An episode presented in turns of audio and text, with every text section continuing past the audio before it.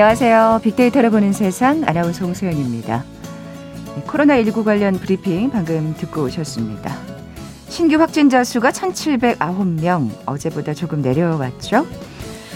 오늘 아침 사회적 거리두기 단계 개편안이 발표됐습니다. 수도권 4단계, 비수도권 3단계 10월 3월까지 연장이 되는데요.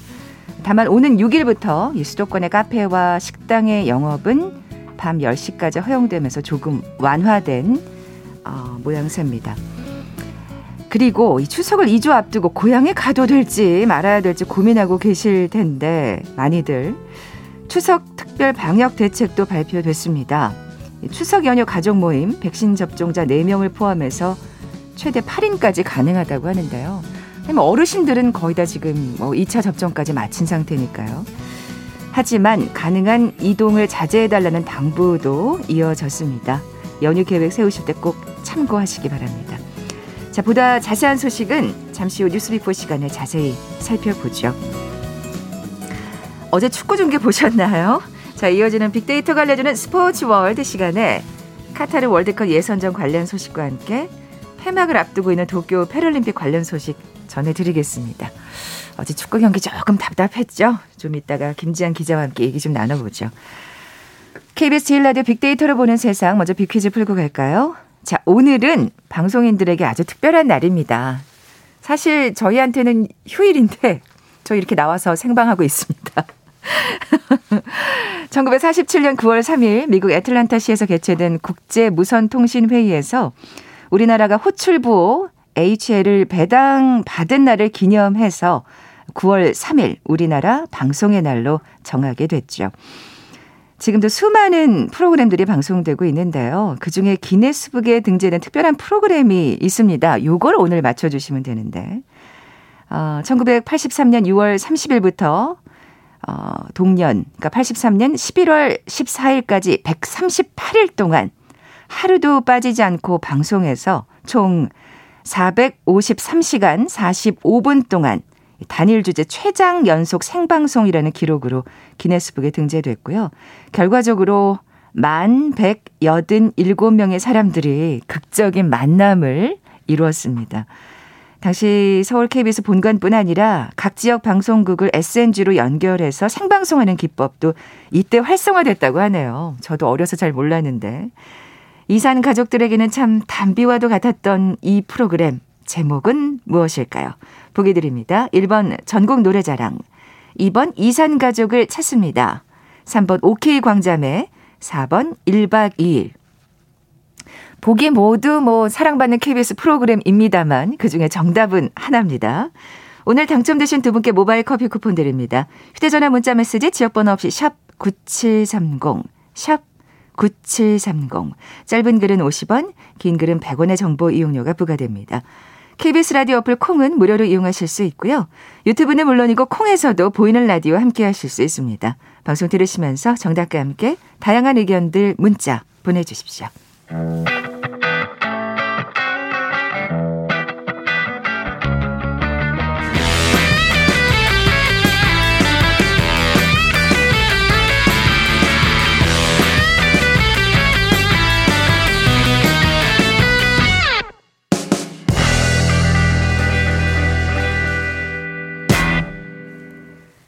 검색량이 많았던 한 주간 화제의 뉴스 빅데이터로 분석해보는 시간이죠. 뉴스 빅4.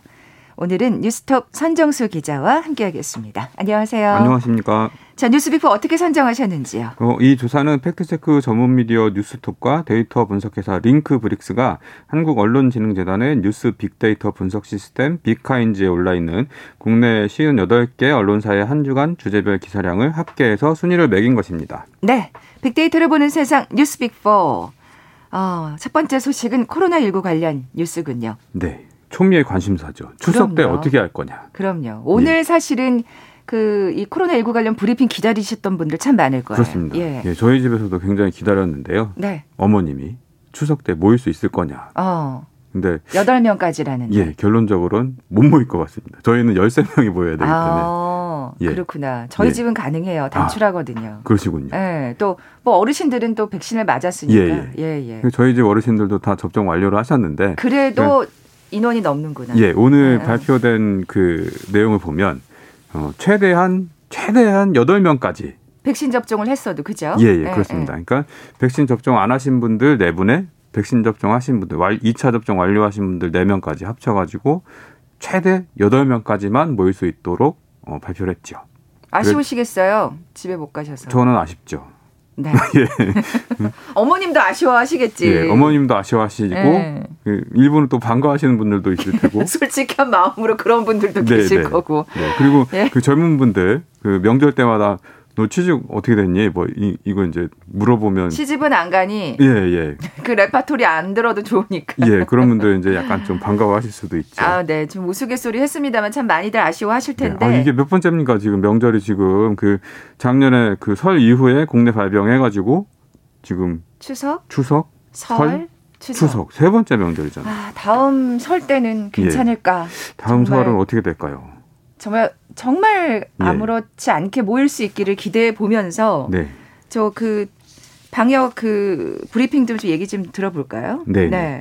어, 또 두 번째로 좀 관심사가 이제 백신 도입, 도입이 어떻게 되냐. 음. 지금 이제 그 예약도 받았고 젊으신 분들 60대 이하들도 이제 접종을 하고 있지 않습니까? 네, 네. 그러면 과연 물량은 들어오른 거냐? 또 이제 모더나가 또 말썽을 부리는 거 아니냐? 이렇게 이제 얘기들 많이 나오고 있는데요. 보도나가 잘 들어오는 것 같아요 지금. 예, 그리고 안, 들어오니 많이 뭐 그러다가 어, 어제 이제 100, 102만 회분이 도입이 음, 됐고요. 그리고 오늘도 90만 회분 정도 도입이 되고 주말까지 그 700만 회 분량이 다 들어오기로 됐다. 정부에서 얘기를 했습니다. 다행입니다. 예, 굉장히 다행한 소식이고요. 네. 그리고 이제 여기에 더해서 그 루마니아에서 그 화이자 백신 52만 회 정도가 음. 또 이건 이제 수입되는 물량이라고 하더라고요. 네, 네. 그 이걸 가지고 또 이제 또 일부 세력들은 또막 백신 거지냐 뭐 이런 식으로 비판도 하고 에이. 그랬었는데 하여튼 뭐 서로 좋은 거잖아요. 우리는 예. 또 루마니아에게 그거 대신 또 뭔가 도움을 줄 수 있는 걸 주고 그렇습니다. 서로 미민하는 전략이니까. 예. 우리는 일단 그 물량을 많이 확보해서 접종률 그쵸. 높여야 되는 상황인 거고. 아니 그리고 네.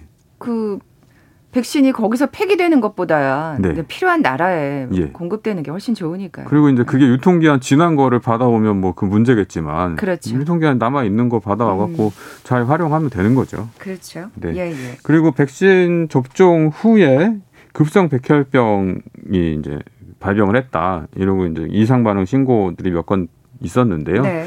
어, 방역 당국은 아직까지는 확실한 의학적인 증거가 없다. 지금 판단하는 건 섣부르다.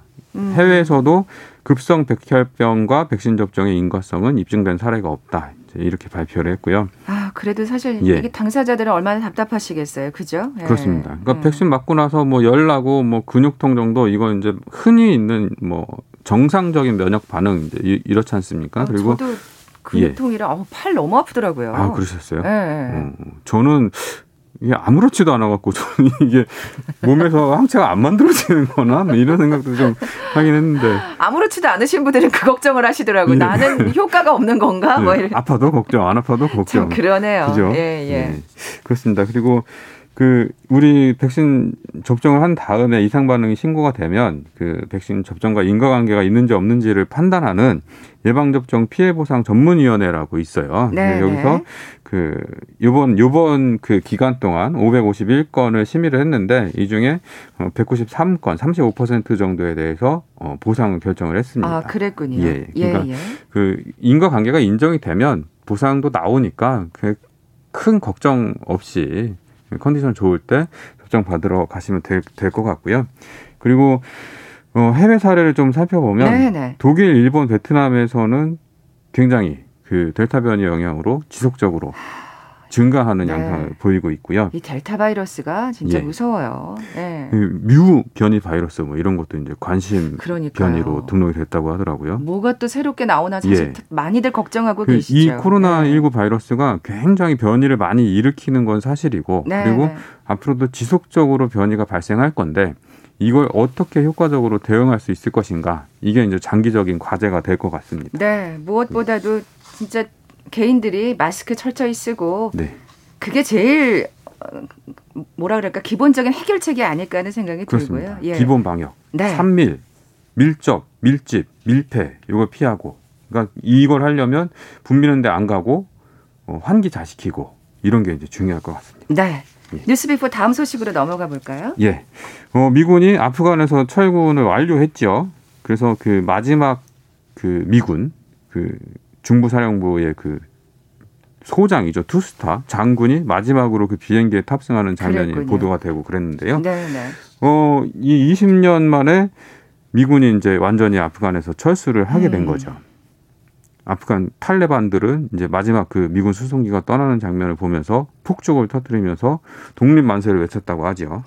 참 미군이 철수되기도 전에 이렇게 탈레반이 예. 완전히 장악해 버리리라고 누가 예상이나 했을까요? 예. 예. 미국도 모르고 아마 탈레반도 몰랐을 겁니다. 아, 참 그러니까 정부의 스스로의 힘이라는 게 얼마나 중요한지를 그렇습니다. 다시금 깨닫게 예. 돼요. 그리고 네. 부패가 얼마나 무서운지, 아, 네, 군의 기강이 얼마나 중요한지 음. 이런 걸 보여주는 사례라고 할 수 있겠죠. 네, 네. 네.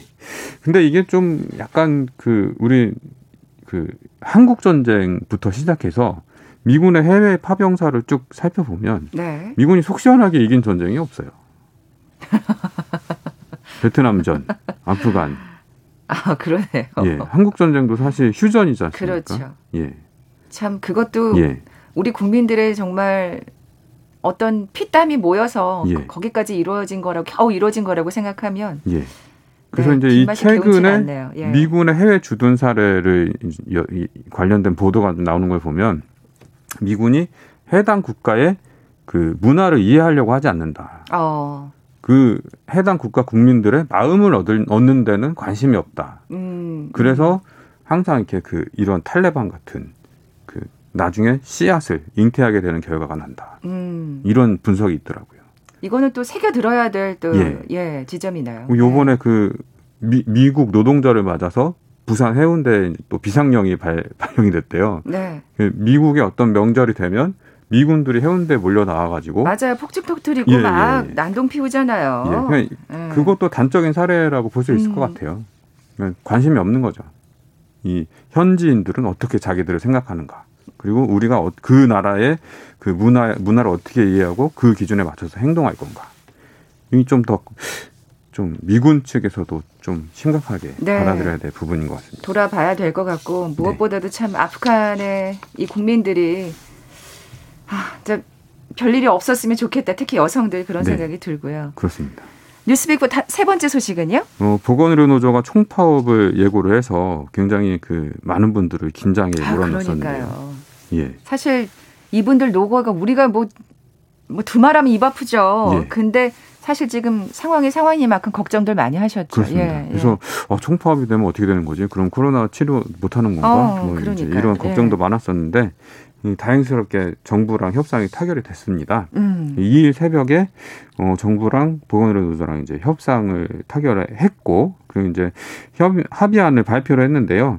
어, 내용을 잠깐 살펴보면은 2024년까지 권역별 감염병 전문병원 네 곳을 설립하고 네. 어, 또 세 곳을 추가적으로 확대한다. 이제 이런 내용이고요. 필요하죠. 음. 예, 그리고 코로나19 중증도별 근무당 간호사 배치 기준 그러니까 말을 그러니까 지금은 기준이 이렇게 딱 잡혀져 있는 게 없나 봐요. 그래서 아, 그 간호사들이 예예. 예. 예. 그러니까 어, 많이 힘든 일을 하면 수당을 더 많이 받고 오래 일하면 수당을 더 많이 받고 그냥 합당한 대우를 해줘라 네, 이제 네. 이런 요구였죠. 음. 그리고 어, 그 간호사 등 보건의료 인력의 노동 가치를 적절하게 보상할 수 있도록 감염병 대응 의료 인력 지원금 생명 안전 수당이라고도 부르는데요.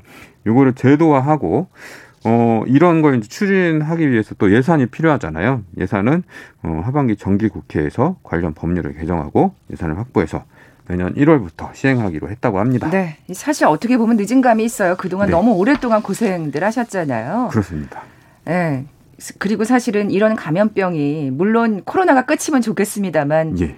그렇지 않을 게 사실 현실이기 예. 때문에 주기가 점점 더 짧아진다는 네. 예상이 많죠. 이런 대책은 정말 예, 예 제대로 세워야 될 그렇습니다. 거라는 생각이 듭니다. 이게 사실 우리가 코로나19의 피해가 그러니까 지금 우리나라 내부적으로는 심각하다고 느끼지만 그 세계적으로 봤을 때 우리는 굉장히 대응을 잘하는 편에 들거든요. 네네. 네. 그게 왜 그러냐면 이전에 메르스 사태 때 교훈을 많이 얻었어요. 음. 그리고 준비를 하고 있는 단계였기 때문에 피해를 이 정도까지로 좀 최소화할 수 있었던 게 아니냐 이런 분석이 있는데 어 그때 사실 감염병 전문 병원 이런 것도 대책이 다 나왔었거든요. 네. 근데 국회에서 예산을 반영을 못 했어요. 계속 그러니까 미적미적 됐군요. 예, 예. 네. 그러다가 이번에 이제 코로나19가 터지면서 다시 한번 앞두거라 하는 상황이 되는 거죠. 네, 빨리 해야 되겠네요. 그렇습니다. 진짜. 예. 예. 다시 한번 의료계 종사자분들에게 진짜 예. 감사하다는 말씀 드리고 싶고 그렇습니다. 제대로 된 대우를 받기를 기대하겠습니다. 자, 빅데이터를 보는 세상 뉴스 빅보 네 번째 소식은요? 전자발찌 훼손 연쇄 살인범 신상 공개. 아, 이거 나올 줄 알았어요. 저. 예. 아, 저 이런 이런 정말. 뉴스는 정말 전해 드리기 싫은데요.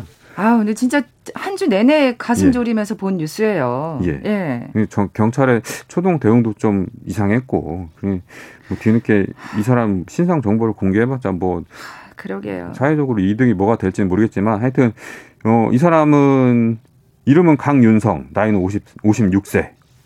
근데 이제 그 사진 공개된 것은 되게 젊은 시절에 찍은 사진이 아니 공개된 그러니까 그게 또 그게 그렇게 예. 공개하는 게 무슨 또 그렇죠. 실효성이 있겠나 진짜 예. 그것도 또 지금 현재 TV 화면에 나와 있는 거랑 신상 신상 공개돼서 나오는 얼굴하고 약간 좀 매치가 안 돼요. 엄청 달라요. 예. 굉장히 험악해지셨던데 그분. 예, 이것도 예. 좀 약간 좀 수- 손질을 해야 될 부분인 것 같고요. 맞아요. 예. 예.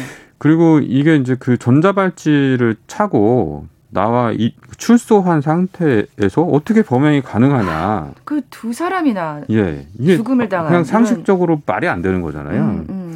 근데 이 수사 결과로 지금 드러난 사실을 보면 이 강윤성 이자가 그 철물점에 가서 공업용 절단기를 샀다.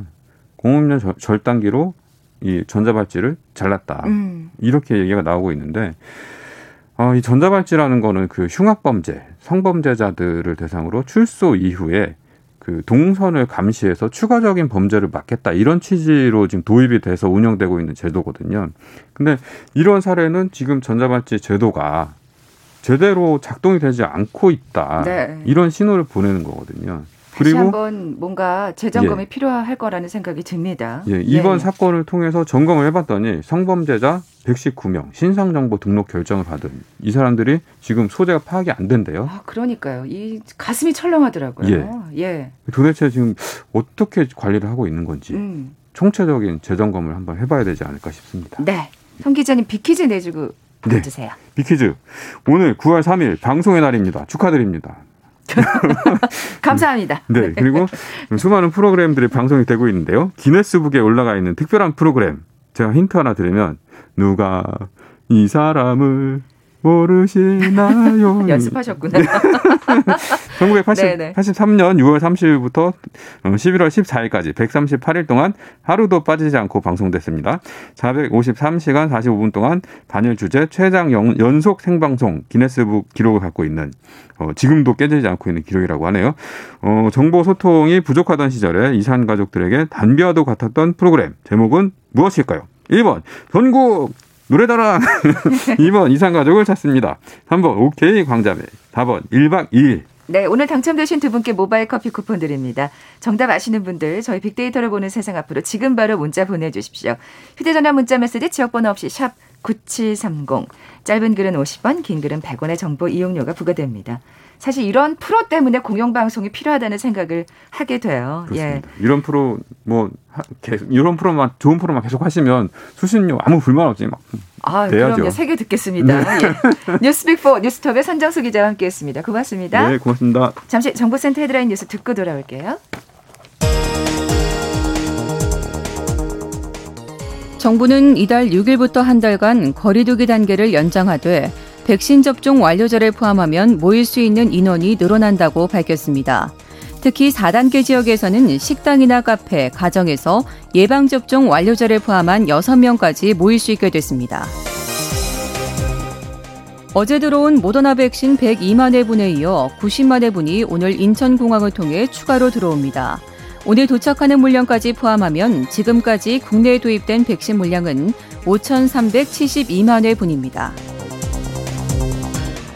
이주열 한국은행 총재와 고승범 신임 금융위원장이 가계부채 등 금융 불균형 문제에 공감하고 코로나19 전개 상황과 금융 불균형 위험 등 현재 경제 상황과 관련해 긴밀히 공조해 나가기로 했습니다. 정치자금법 위반 등 혐의로 실형을 선고받고 수감 중인 여권 정치인이 동료 수감자를 2, 30회가량 지속해서 성추행한 혐의로 검찰 수사를 받고 있습니다. 이 정치인은 과거 노사모에서 활동했으며 여당 소속으로 지난해 4월 총선에 출마했다가 낙선했습니다. 지금까지 정보센터 뉴스 정한나였습니다.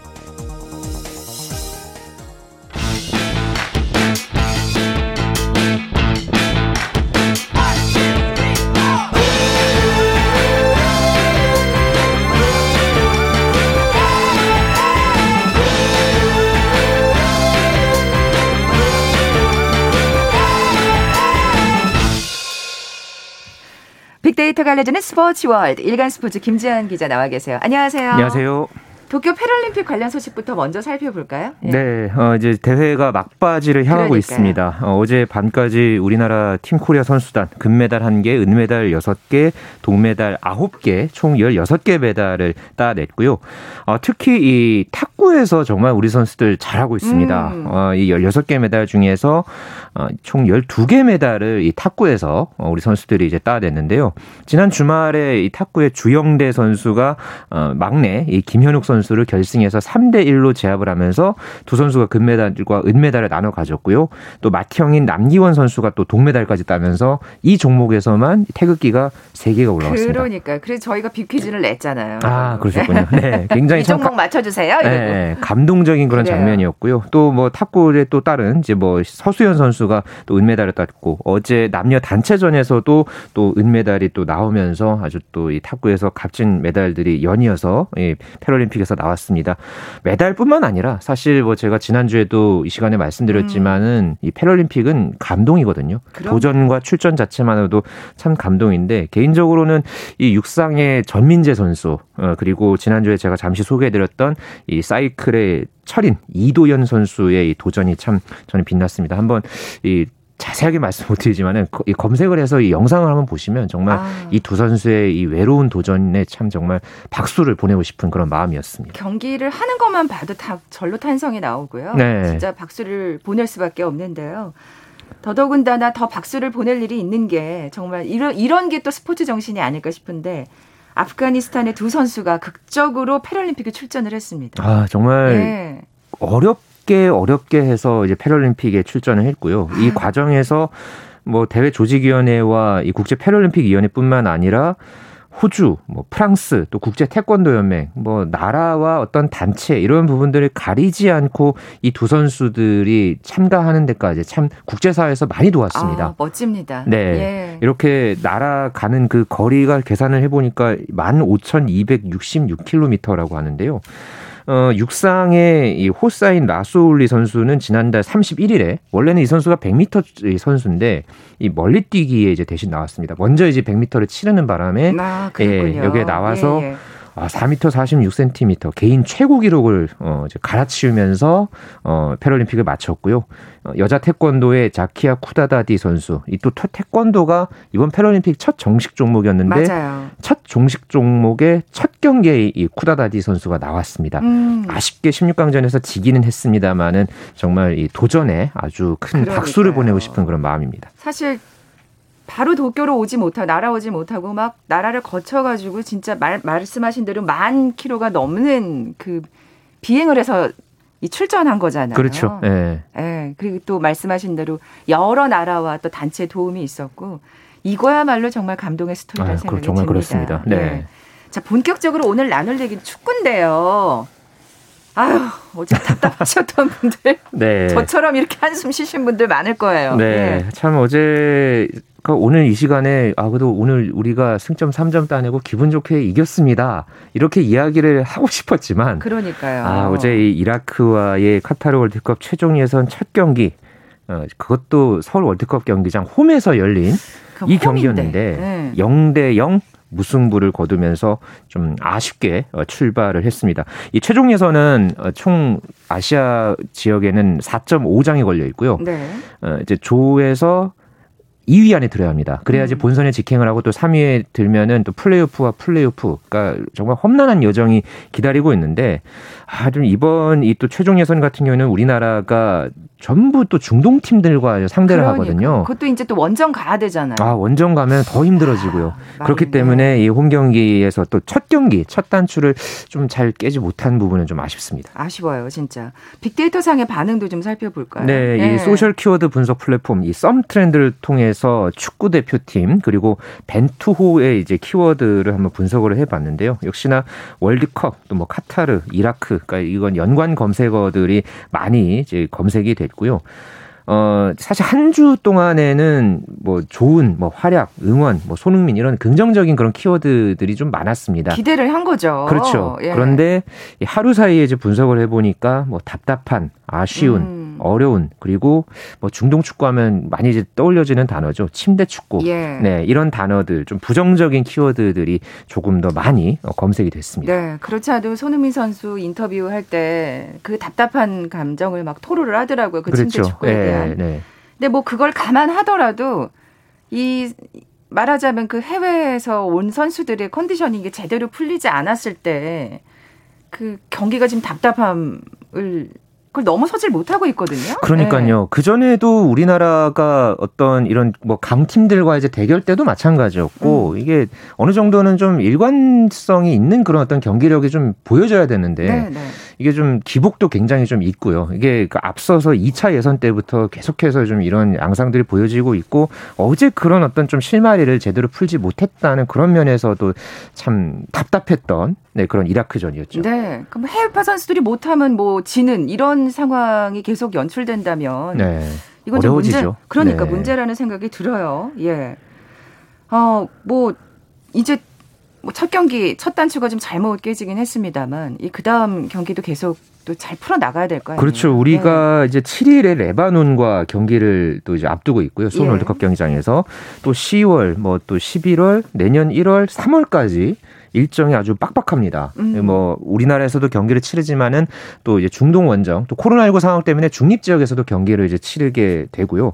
어 말씀 좀 이제 드리면은 네. 이라크를 이제 이라크 전부터 해서 우리가 레바논 전 치르고 또 아랍에미리트, 시리아 그리고 이란 아, 특히 이란은 우리나라가 2011년 이후에 한 번도 못 이겼습니다. 참 껄끄러운 나라죠. 그렇죠. 그리고 네. 2010년서부터 계속해서 월드컵 최종 예선에서 만났는데 한 번도 이기지 못해서 참 마지막까지 어렵게 했거든요. 음. 좀 이번에 이 이란과의 악연은 꼭 끊었으면 하는데 아, 일단 1차전에서는 조금 물음표가 붙어진 게 사실입니다. 그러니까요. 이제 사실 이게 좀 약간 이제는 계산기를 좀 두드려야 할 것 같아요. 또 경우의 수가 나오나 좀 그런 생각도 들고요. 아니 네. 그러니까요. 그 네. 우리 이러다가 본선 진출 못하는 거 아니야? 뭐 이러는 얘기도 어제 막 하게 되더라고요. 좀 걱정스럽죠. 그러니까 네. 우리가 지금껏 2000년대 이후에 이 최종 예선 치렀던 걸 보면 그때 2010년 남아공 월드컵 때 우리가 1차전에 북한이랑 해서 1대1로 비겼거든요. 음. 그 경기 외에 나머지는 그래도 조금 어렵기는 했었습니다만은 우리가 전부 1차전에는 승리를 하고 올라왔었어요. 아. 그랬기 때문에 좀 이번 경기 특히나 무득점 무승부 홈 경기에서 네. 이 부분은 굉장히 좀 우려스러움을 더 많이 갖게 하는 게 네, 사실입니다. 네. 어쨌든 그럼 우선 이제 레바논전에 잘하는 수밖에 없겠어요. 네, 그렇습니다. 네. 다시 한번 화이팅 외쳐보면서 자, 빅데이터가 알려주는 스포츠 월드 일간 스포츠 김지한 기자와 함께했습니다. 고맙습니다. 감사합니다. 자, 오늘 빅퀴즈 정답은 2번 이산 가족을 찾습니다. 였죠. 모바일 커피 쿠폰 받으실 두 분입니다. 와! 친정 아버님께서 이 방송을 통해 남동생을 찾으셨대요. 진짜 반가운 분인데요. 2297님. 그리고 또 코로나로 모두 강제 이산 가족이 됐네요. 요양병원에 어머니가 계시는데 마음이 아프시다고 7966님도 정답 보내주셨습니다. 설에는 꼭 만나뵐 수 있기를 기대하면서 자, 두 분께 선물 보내드리면서 물러갑니다. 빅데이터를 보는 세상 월요일에 다시 오겠습니다. 고맙습니다.